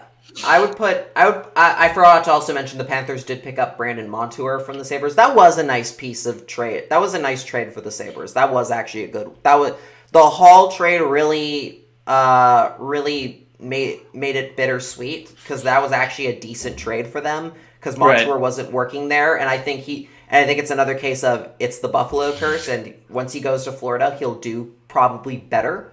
Mm-hmm, Uh, So for them to get a third round pick out of that was great. Um, also, I should mention, oh my god, because they won, because they always win. The freaking Lightning getting David Savard, uh, getting David Savard with that cap space, with that Kucherov, definitely Yeah. not injured cap space. Totally fine. Uh, totally, Totally not, not circumvention of the cap. yeah, yeah. Again, if you can find loopholes in the rules, I'm not gonna actually. Re- I'm not actually gonna fault you on that. So good on them for finding the loopholes in the system. Mhm. Um, oh, the Red Wings also a winner. They also did very well. Uh, Steve Yzerman continues to fleece everybody in his path, and Didn't even need to say it names. because we all just know. We all just Ste- know. If Stevie True. Y is at the deadline, he's probably doing something very good. Yes. Um, and if he likes your, and if he calls you, hang call, immediately sh- Hang put up. the phone, hang up, hang up. Disconnected. Um, losers of the tri- of the, the of the deadline. Um, I'm not gonna put Buffalo in there because I again I think again the Hall trade wasn't good enough, but again his stock has dropped so much that it's kind of hard for them to really give them a hard time about it. Um, I guess if I had to put a loser in there, I'm gonna throw the Canucks in. The Canucks did not do well, did not do enough. Uh, they needed to do more. Uh, uh, for sure, I would put them in there. I, but it's I, I could still argue that they maybe they shouldn't be necessarily in the losers setup. I think I'm just salty. Mhm. Uh, um, I think you got to put in like who didn't like. I mean, who didn't get involved? Edmonton. Arizona Edmonton's didn't do anything. Arizona and Edmonton. Yes, thank you. Those are the two biggest Minnesota because didn't do anything either. I don't think. Um, yeah. Um, okay. So starting with Edmonton, uh, they're a team that absolutely needs to surround um, Connor McDavid and Leon Draisaitl with more help, and they didn't. And, And, interestingly and- enough, like so just sorry not to cut you off, but Ken Holland then had a quote where he's like, "Some years you just know when to not go in all in on a deadline." So it's kind of like, does he not think that this is the year for the Edmonton Oilers and that it's not worth going all in? I don't know. It's very interesting that Maybe- he came out with think- that quote. maybe he's thinking in my in my stance, in my viewpoint, where it's the uh, this year they're getting no rev. There's no revenue. There's no. There's not the added bonuses of making the playoffs, so it's not worth spending. Maybe he's thinking that regard. But even still, Yeah. that that's real weird for a team that has missed the playoffs as many times as the Oilers have in the last uh what 20, 20 almost 20 years, 20 whatever. 15 To be years I like- believe 15 Yeah, years they've To, missed to it. be They've like, missed- oh, it you know when your window's open. It's like, Uh, Buddy. Well, I guess they get they did get Dmitry Kulikov. That was a decent pickup for them, but I would still put them in the losers because that wasn't enough. That wasn't Yeah. they didn't do enough for what they need to do. Um, Arizona, a huge loser here because they're fighting for that anything. last wild card spot. And of all the teams in the of out of aside from Florida, out of all the teams in the league that should absolutely be gunning for a playoff spot to give any sort of semblance of success and um, and um, well-run organization aspects to the fans, uh, the Coyotes needed it, and they did nothing. Uh, that team Yeah. is uh, that is going to. I think that's going to come back to haunt them very quickly because they need a playoff spot more than just about anybody for the hey look we can actually make the playoffs and do some damage now on a regular basis aspect and they're not doing it that's a that's a huge l for them Yeah, totally. would you would you put That- anyone else in there No, Arizona was going to be my uh, team that fucked up the deadline. Like, Yeah. in their position, like you had to do something. If you're not contending, then sell.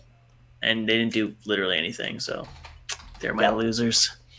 All right, and Yeah. I think we'll I think we'll end this episode off very briefly, uh, with uh, if you're still here, because this has been a long one. This has been a very long episode. Um, we're gonna end it because we haven't done it in about a month. Cody's Comets Corner because it's Oh, time. God. You haven't done one in ages. It's gonna. We'll keep it quick. We'll keep it very. We'll keep it very easy and quick here. Um, yeah, So the pretty, the comic. pretty simple. Uh, Comets came back from their month long layoff with uh, a weekend back to back. They played Friday and Saturday against uh, Rochester and Syracuse, respectively, and then they played again today against Syracuse.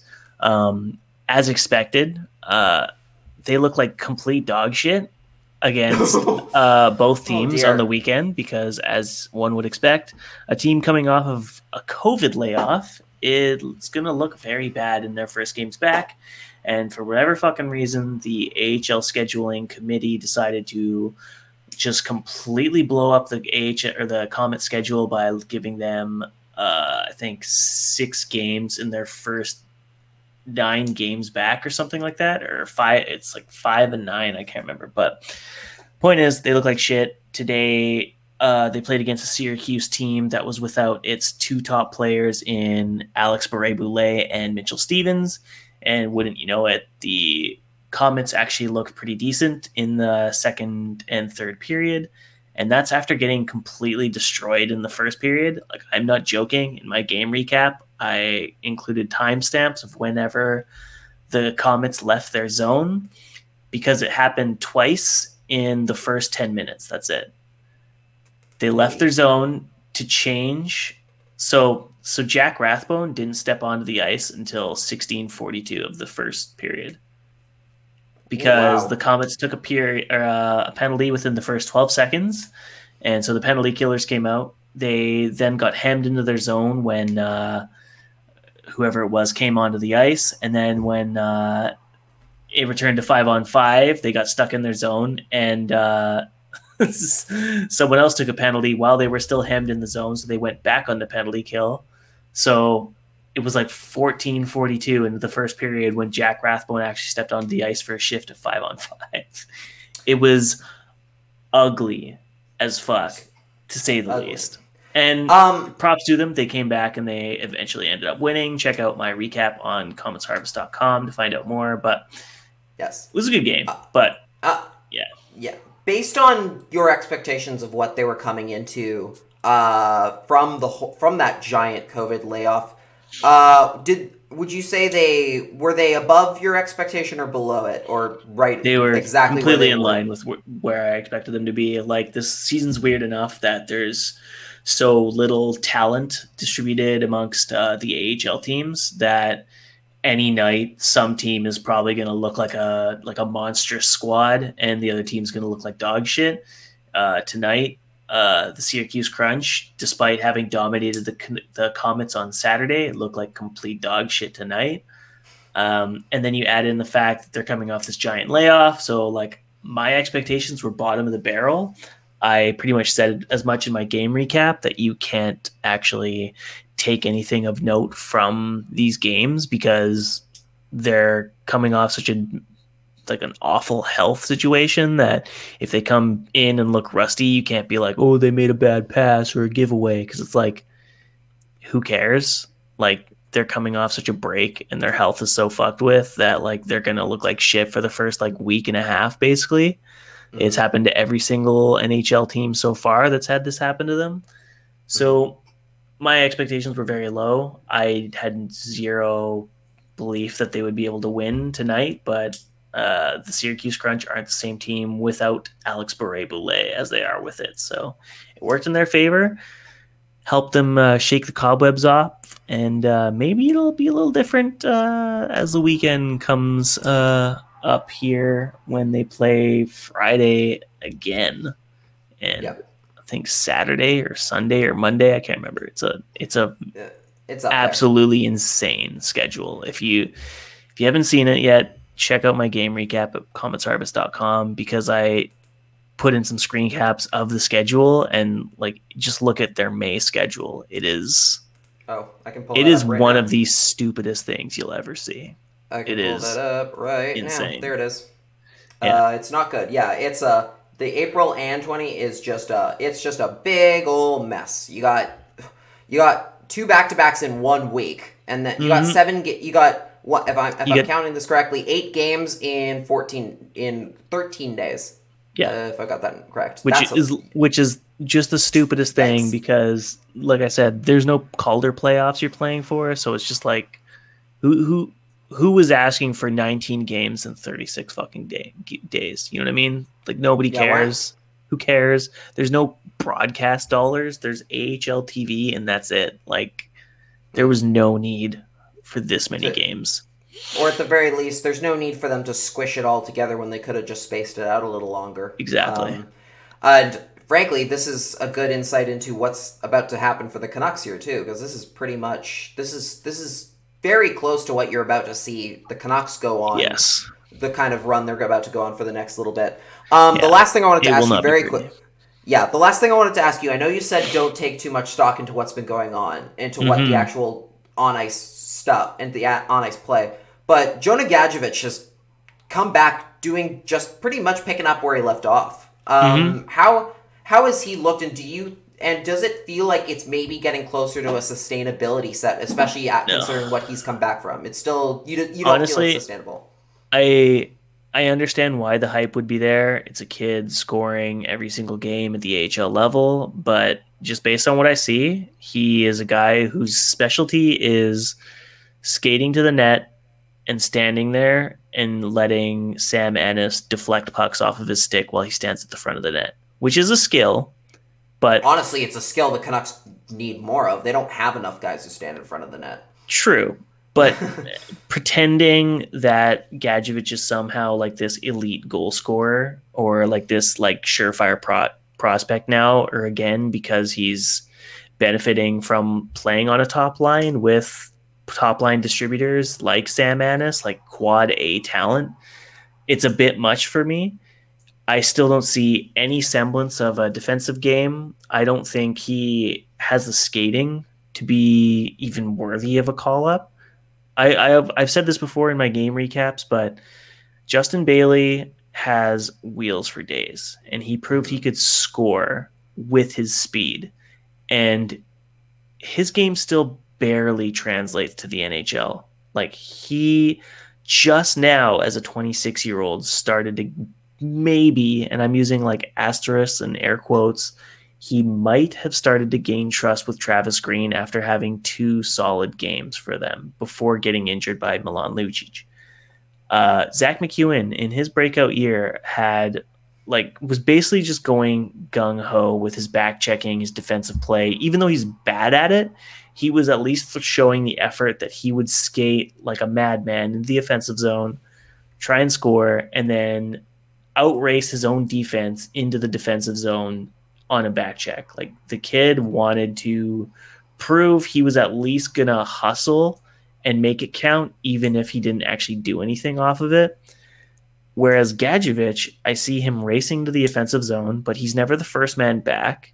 He's usually the highest man in the slot, or, or sorry, in the uh, defensive zone or in the or in the neutral zone. He just doesn't have the speed to be that game breaker.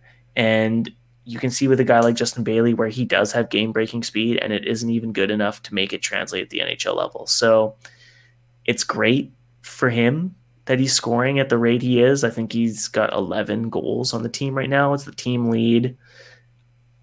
I mean, that's pretty much all you can really take away from it is he's having a good year, but it's against a drastically depleted talent level in the AHL and it's not through like say the Kole Lind or Justin Bailey type work ethic that was required to score goals. It's basically just standing still.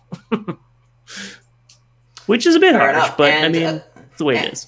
Yeah, yeah, that's the way it is. And you know, you mentioned you mentioned his skating, and obviously you mentioned his skating. You mentioned the fact that he is very much a sc- streaky scorer type, Frank. And the fact of the matter is, like right now, for the Canucks, from the Canucks standpoint, the way that they look at team building, uh, there's Mhm. not a spot for him there. He would have to be playing in the top six, which he's just not good enough to do right. Exactly. he's just not good enough to do because they don't have a third because they don't consider the third line a score third line a scoring line. They consider No, they need to be a line. shutdown line or a checking line, Yeah. right? And so if you and can't, that's not if you can't he's there PK, then you're not going to get a long leash trying to break the Canucks as they are currently constructed. Which is also why you look at the trade they made for Matthew Highmore. They were told he is a, uh, a shutdown checking defensive center. Uh, Adam Gaudette wasn't, so at the therefore least, yeah. Yeah so they placed a premium on that for that two-way and te- like skill and honestly like Gadjovich isn't a two-way player like i would put will lockwood and his two points or his zero points or whatever it is above him because he has nhl skating but he actually has a defensive game so Yeah. way Fair enough. Fair enough. But- and that's Comet But- Service for this uh, for this uh, Tuesday. And uh, yeah, hopefully it's gonna be a bit of a rough go for you coming up, but uh, we'll Yeah, I'm gonna be- It's good I'm to gonna have be you back trying on the my- comments. I'm gonna be trying my hardest to try and get into episodes in the coming weeks. If you if you weren't watching the YouTube video, it is it is about as ugly as it sounds with 19 games in 36 days. Trying to squeeze data tracking in that, and a lot of them are back to backs. Like it's gonna be really tough. Literally every game, literally every game, every week coming up, there's a Friday game. So Yeah. I believe I'm lucky enough that this was. I think we're. I think we're lucky enough that this is the only uh, Tuesday game for the rest of the year. Uh, so that'll be good. But for the Fridays, uh, we'll figure that out. As Yeah, we, Fridays is gonna be we- like a what the fuck are we gonna figure out? But we'll figure it out for We'll you guys see. because we appreciate you guys listening to us. Thanks for tuning in to this episode of the Comets Harvest. Our Uh, the day late Cast. trade led. What I The say? Crease Cast, not the. You said the Comets Harvest. Oh, I'm sorry. I'm very tired. wow Um, way to plug you. Yes, you are very. You've worked. He's worked very hard, people. Duh, Yes. uh, give him give him props. If we were giving out Infinity Gaunt, Gaunt, gauntlets this week, uh, he'd be getting one because he literally wrote an entire article, covered an entire game, and then came back and did the uh, the pod tonight at literally as we approach midnight recording this. And then Um, we, then you yeah. and I will both be waking up at 6 a.m. Actually, I'll be up at 5:30, but uh, yeah. Uh, Yeah, always on always Any- on the pod. We do Anyways. this because we have we have aspirations for bigger stuff, but also because we like bringing you guys the content and everything. yeah. So thanks, guys, for listening to Sekeres and Price. We really appreciate it. uh, make sure to check out our YouTube channel. Rate, like, subscribe to us. That's Creasecast, not Sekeres and Price. That was just, that was just a joke, everyone. That was a joke, yes. But uh, you can follow me at Cody Sievertson on Twitter, and you can follow me on cometsharvest.com for all my latest game day recaps. Amazingly, the Comets are in fact playing hockey as we just described. Lachlan, where can the fine fans of the Creasecast find you?